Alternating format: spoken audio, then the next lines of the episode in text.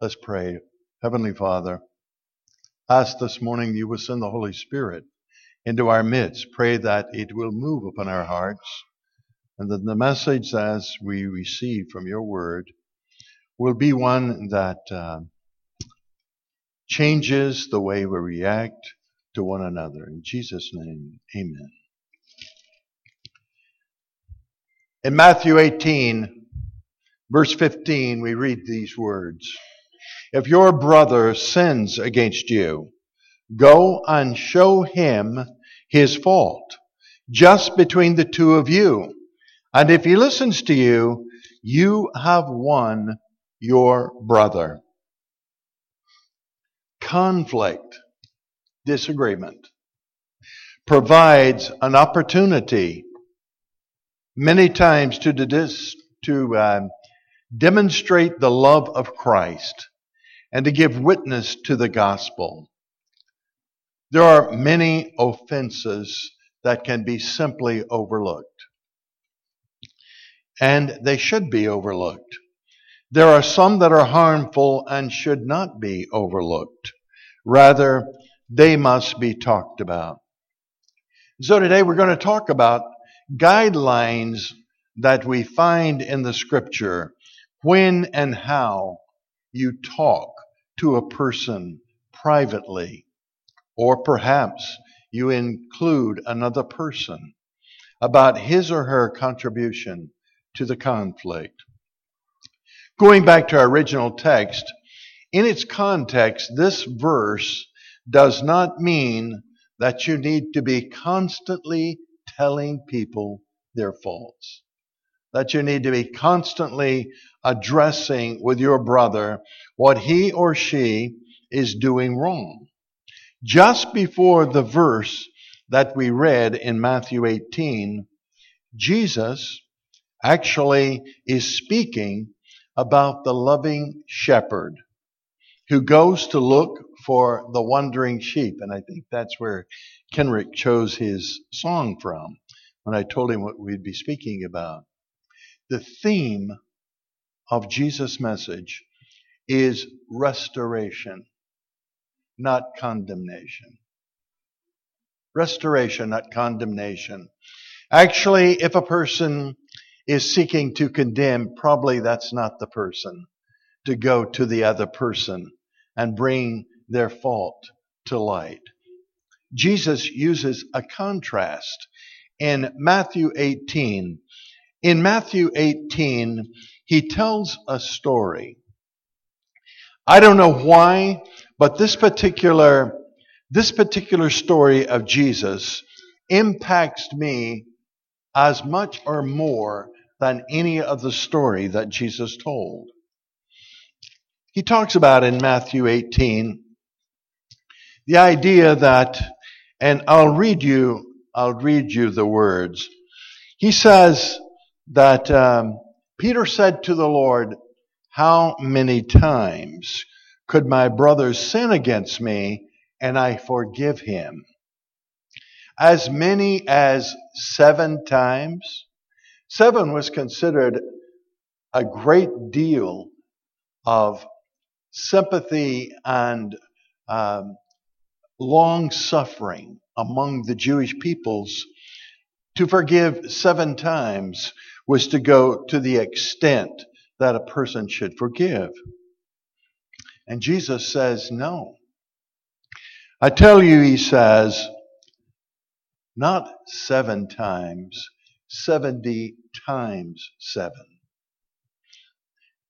This particular message is so deep. 70 times 7 is 490. And if you're a Seventh day Adventist, immediately the prophecy of Jesus' long suffering with Israel, 490 years, comes to your mind. And so Jesus wasn't telling something that he himself had not been doing. At any rate, as the story goes on, a man is brought a slave before his owner and he is told of his fault.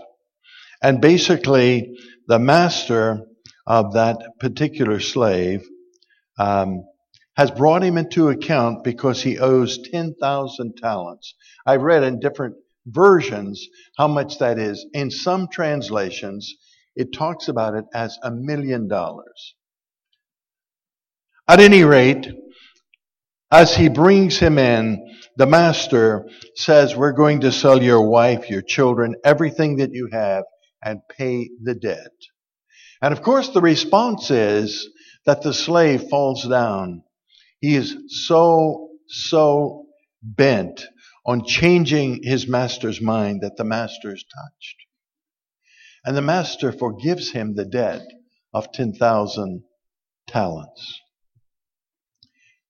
This slave goes out and there is a person who the Bible says, depending on your translation, owes a fraction of that. 100 denarii. And this slave who has been forgiven this enormous amount of indebtedness goes to the one who owes him a fraction of what he had owed to his master. And again, depending on your translation, he says that he grabbed him, started choking him, and said, Pay what you owe. And you'll remember the story. The fellow slave fell down, did the same thing that he had done, actually, with his own master. Be patient with me, I will pay you back. But he wasn't willing, the Bible says. On the contrary, he had the man thrown in prison until he could pay, or that would mean his family could pay, that which was owed. When the master heard, he called the forgiven slave to him. And these are the words from this translation. You wicked slave. I forgave you all that debt because you begged me. Shouldn't you also have had mercy on your fellow slave as I had mercy on you? And his master got angry and handed him over to the jailers until he could pay everything that was owed. This is the part. This is the punchline. So my heavenly Father will also do to you if each of you does not forgive his brother from his heart. When I say that one makes a huge impression on me, it's that as I think in terms of what Jesus has done for me, as I think in terms of his forgiveness of all the things that I have done that I know are displeasing to him, of the mistakes possibly, of also those things of intent. Jesus has forgiven all of us to the extent that the one master forgave the slave. An unbelievable indebtedness Jesus has paid for us at great price. At great price. And so when it comes to forgiving someone, who has wronged me. I remember the words where Jesus says that the Heavenly Father will do to each of you who does not forgive his brother from his heart. What the slave's master did to him when he had not forgiven the person who owed him a small amount. Jesus wants us to seek our brothers and our sisters. He wants us to restore them. Through the years of ministry, many, many times, I have seen situations where brothers and sisters became at odds with each other and one or the other left. And too often it's been good riddance good riddance of that person who was a thorn in the side. It's not Jesus' way. It is not his way. We are urged to help. We are urged to save. We are urged to forgive those who are actually caught in sin. The Bible states that there are many ways that this can be done. Confessing, of course, our wrongs is one. Reasoning is another. warning, restoring, encouraging, correcting, admonishing, instructing before finally rebuking. I'm afraid too often that we immediately go to the, con- the rebuking. In the process, the word confront is used very, very little in the process of talking to another person.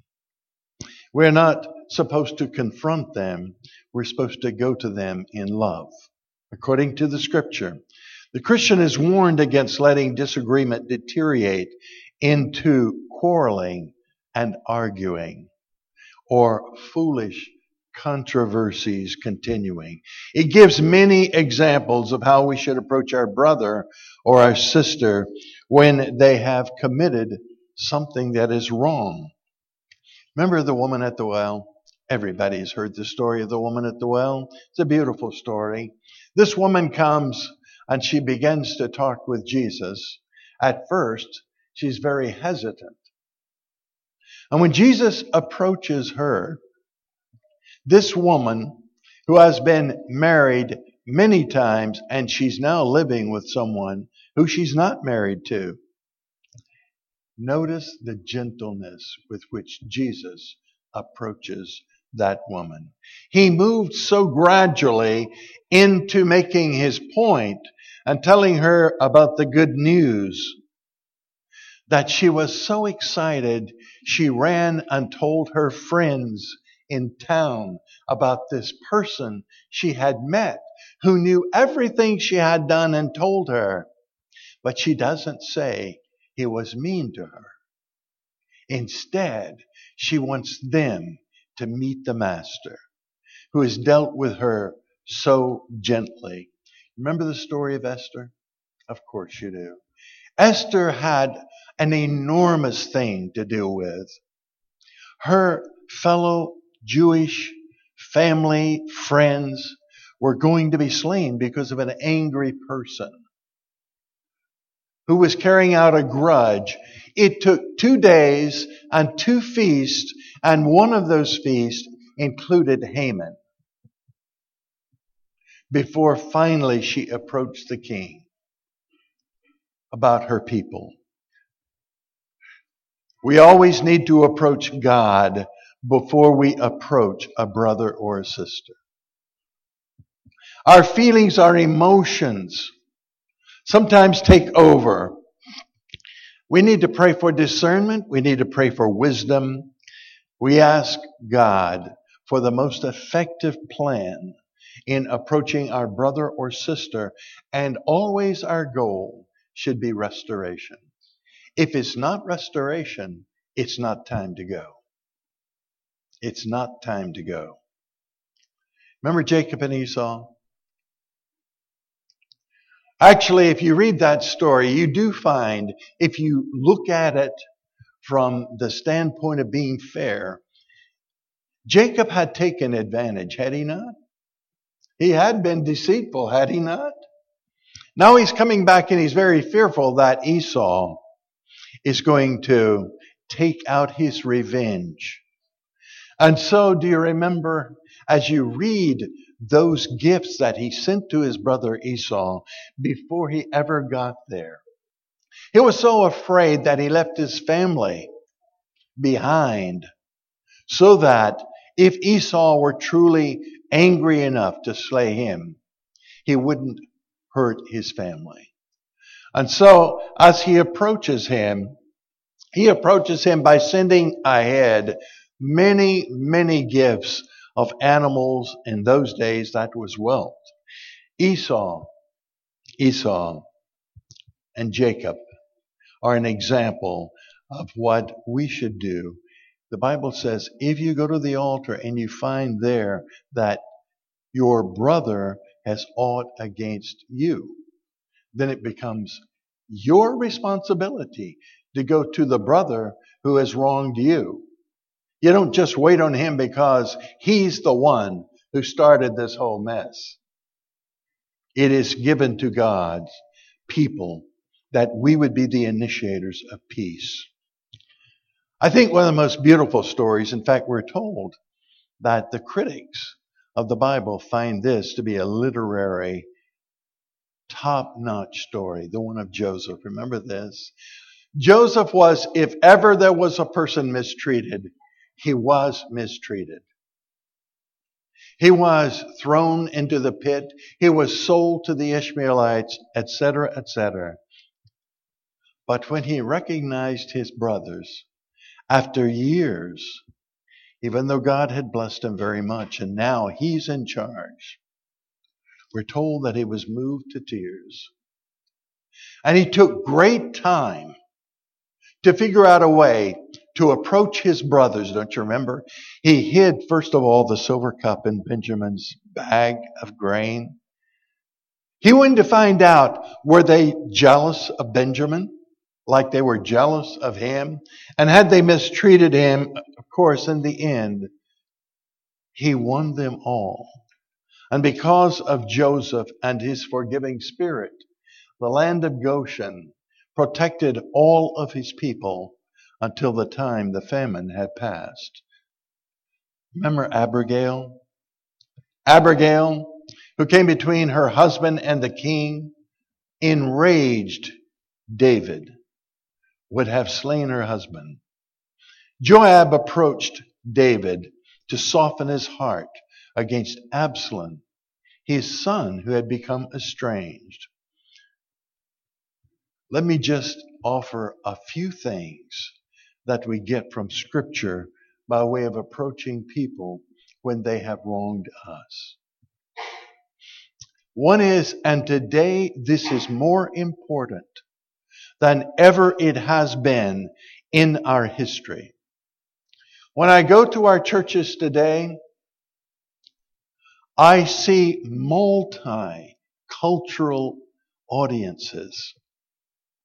And there are churches who have looked at the background of their congregation and in the bulletin I've actually seen where there are 42 countries represented today. With the difference in countries where people are born and raised, there are differences in culture and differences in how things are seen. One of the things that we need to be cognizant of today are cultural customs. We can say something to a person who might be uh, a long time uh, generation after generation uh, person who has been born in America and uh, we might at the same time look at a person who has been born in one of the islands, Jamaica. I have a lot of Jamaican friends from the past in my ministry. And I was interested to find out that customs are different. And there were times when I had to realize that the sensitivity of those people was much greater than the sensitivity of my particular generations. And I had to respect once I learned. I had to respect those customs. Had to treat those people with the kind of love that I feel Jesus had treated me. It may be that going to a person um, who has wronged you means that you might have to be the one who takes the responsibility. It just might be. It might be that with your respect for dealing with one of God's children, I had an experience which will forever stay in my mind. I went to visit a man in our church who was a husband of one of the ladies in our church. This man was a rough man. He drank a lot. He was not a man who had the kind of uh, attitude that you expect out of a, a Christian. And he was given, of course, to a foul mouth. He was just in general someone that the church pitied this poor woman for having to live with. Well, anyway, he had done something. I don't remember what. And I went to jail to see him. When I went in and I began to talk with him, he wasn't warm but I could tell he wasn't turned off that I was there, but I saw him as nervous. Always, when I have visited with people, I pray with them before I leave. And so I was about to bring this meeting to a close and pray with this man.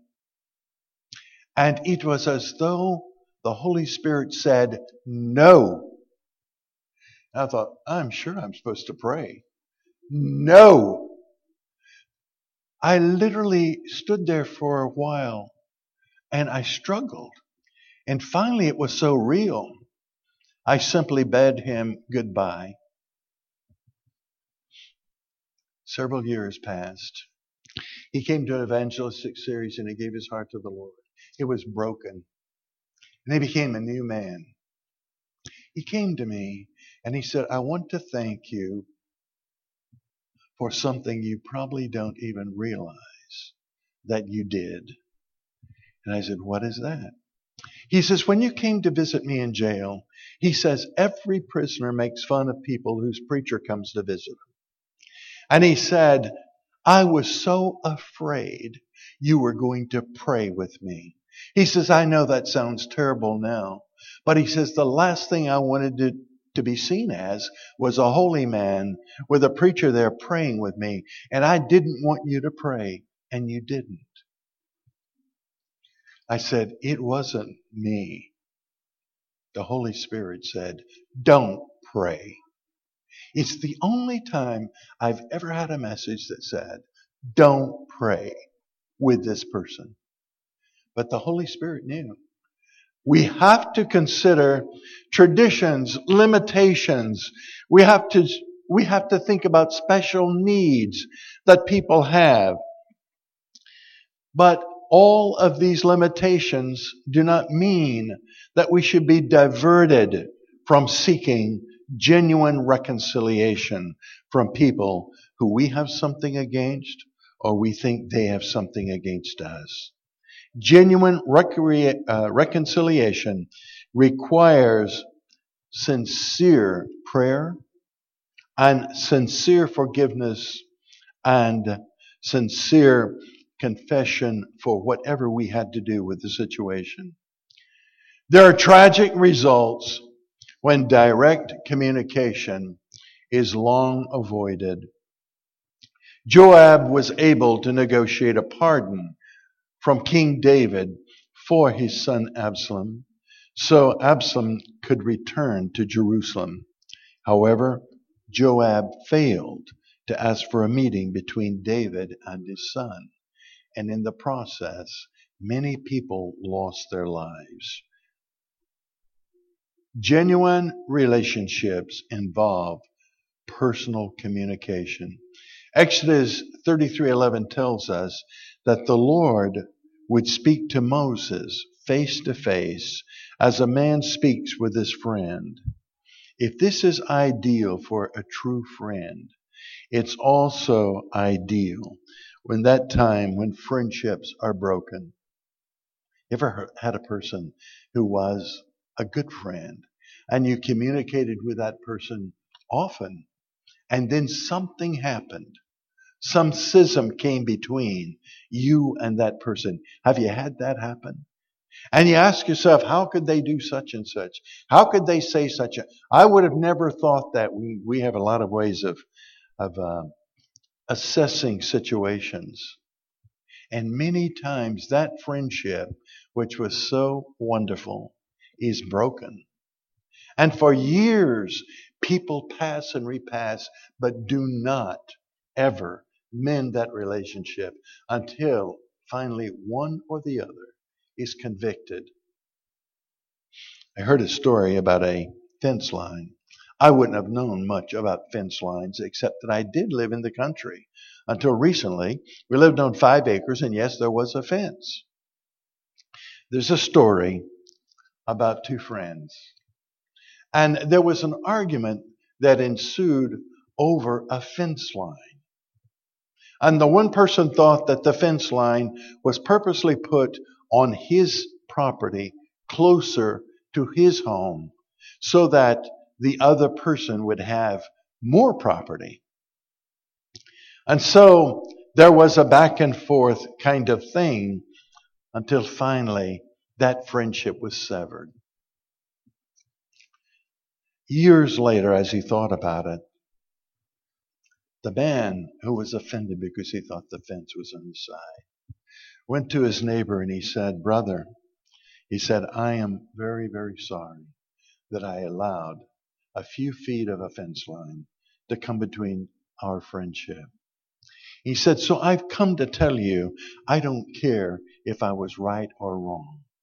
If it truly is on my property, it's okay. I give you that property. And if it's not, and if you're the one in the wrong, then I forgive you, brother. And there was an unbelievable breaking down of emotions. And each person confessing to the other that often he had wanted to go, often he had wanted to say something, but had waited and I can relate to that, can't you?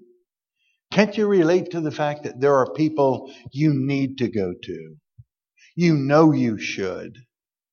And yet there is this thing that holds back. There is another aspect to this. Seeking peace with an alienated brother or sister may not turn out the way you expected. They may not be willing to forgive or to actually in any way uh, accept your confession. It may not turn out that way, but the instruction doesn't say that it will positively bring about reconciliation. It says, if you win your brother, if your brother accepts the confession, then you have won him back. It may not be that way. It may be that the person who you go to has unresolved anger, and they may not be willing, the brother or sister may not be willing to forgive you for something that you have said. This is another frightening text to me. You've heard it said, do not murder. Anyone that murders will be subject to judgment.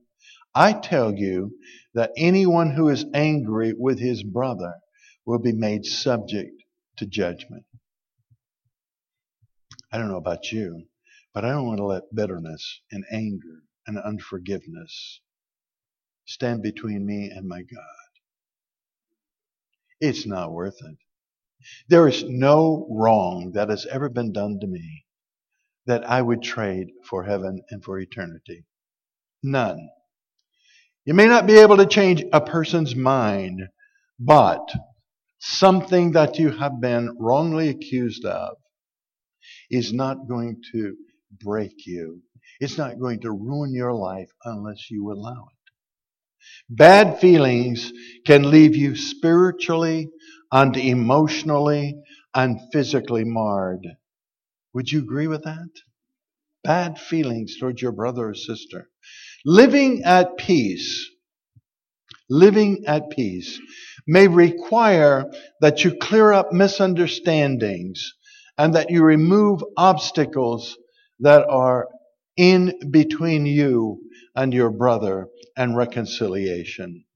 There might have to be a repeated attempt. There might have to be great patience. At any rate, sometimes sins, as we started out with, can be overlooked and should be. It's not the kind of thing that we're admonished at every, every offense to approach a person. But there are times it can't be overlooked. One, is it dishonoring to God? Is it dishonoring to God what has taken place? Can't be overlooked. Is it damaging the relationship? Is it hurting others? Or is it hurting the offender? Bible says, do not hate your brother. Rebuke your neighbor frankly so that you will not share in his guilt. Brothers, if someone is caught in a sin, you are spirit, you who are spiritual should restore him gently. Should restore him gently. I don't care what translation you have, it uses the term gentle or something akin to it to go and restore. I'm afraid too many times well meaning Christians or Christians who believe that they are God's sword, if you will, have gone to a brother or sister and offended them so that they never come back. Never come back to the Lord. It says you should restore him gently. Watch yourself also so that you're not tempted.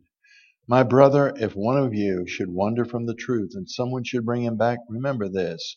Whoever turns a sinner from his or her error will save him from death and cover a multitude of sins. Cover a multitude of sins.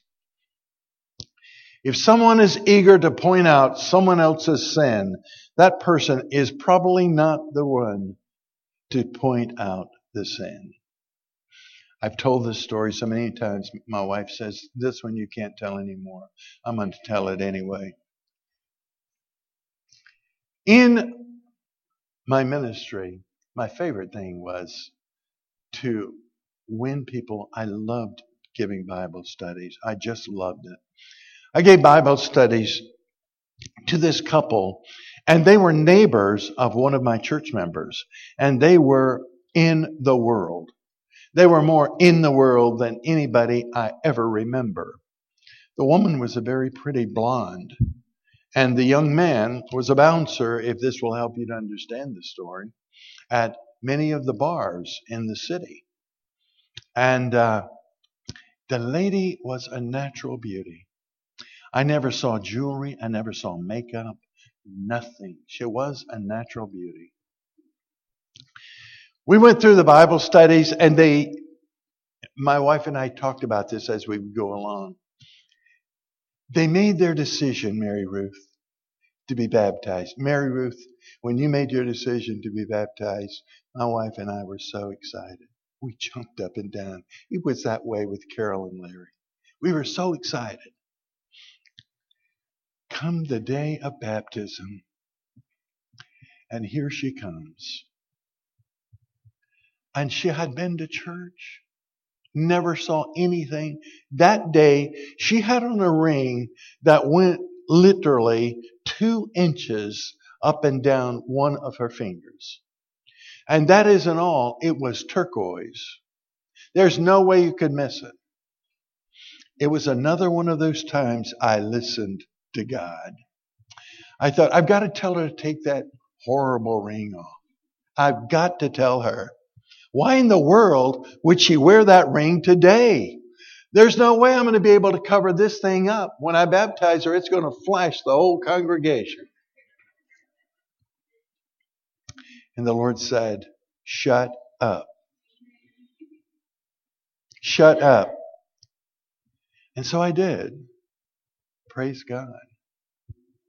I baptized her, and I had no longer than gotten to the door and the people were coming out, and the lady, there's one everywhere. I hope she's not present today, but if she is, I hope she recognizes herself or himself. Came immediately and said, How could you baptize that lady with that horrible ring? And again, I know God put these words in my mouth. I said, I think I did it for you. And she got it. She was very offended. She stomped away. Later, was talking shortly after the baptism with this young couple, the woman who wore the horrible ring. And in the process, she said to me, This was such a special thing. This was a wonderful thing, my baptism. She said, You know, maybe you didn't notice I wore a ring that day I didn't say anything. there are times when silence is golden. She says, That ring was made for me by my husband. And he gave it to me at our engagement. And she says, I hate that ring. But she says, it has so much sentiment. And she said, that day when I woke up, I thought, I gave my life to Larry. I accepted him as my lifelong mate.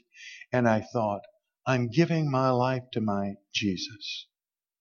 I'm accepting him for eternity. And she says, I thought, I'm going to wear my ring. Can you imagine?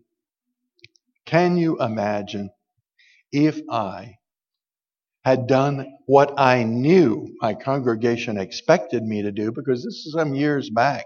We become a little more less judgmental about jewelry and more concerned with people, I think. I really do. I think the church has grown. But had I approached this woman, she was the kind of person who very well may have said, then I don't need to be baptized if that's the kind of church I'm being baptized into. She would have done it, I do believe. But for the grace of God.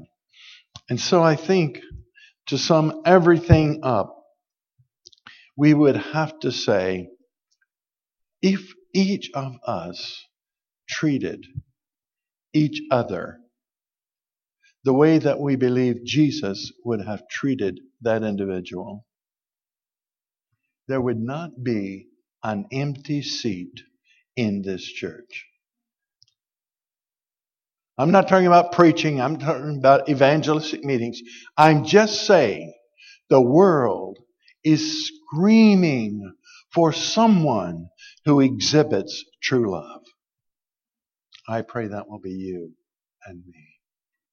Lord, thank you for this congregation in Tallahassee. I pray that you will continue to use them I ask that as we begin now this new year, that you will, Lord, give to us, each of us, discernment in dealing with our fellow brother and sister, those who have wronged us, those we have wronged. And I pray that you will give us the strength and the knowledge and the wisdom to do what we should to bring reconciliation between us and those people. In Jesus' name, amen.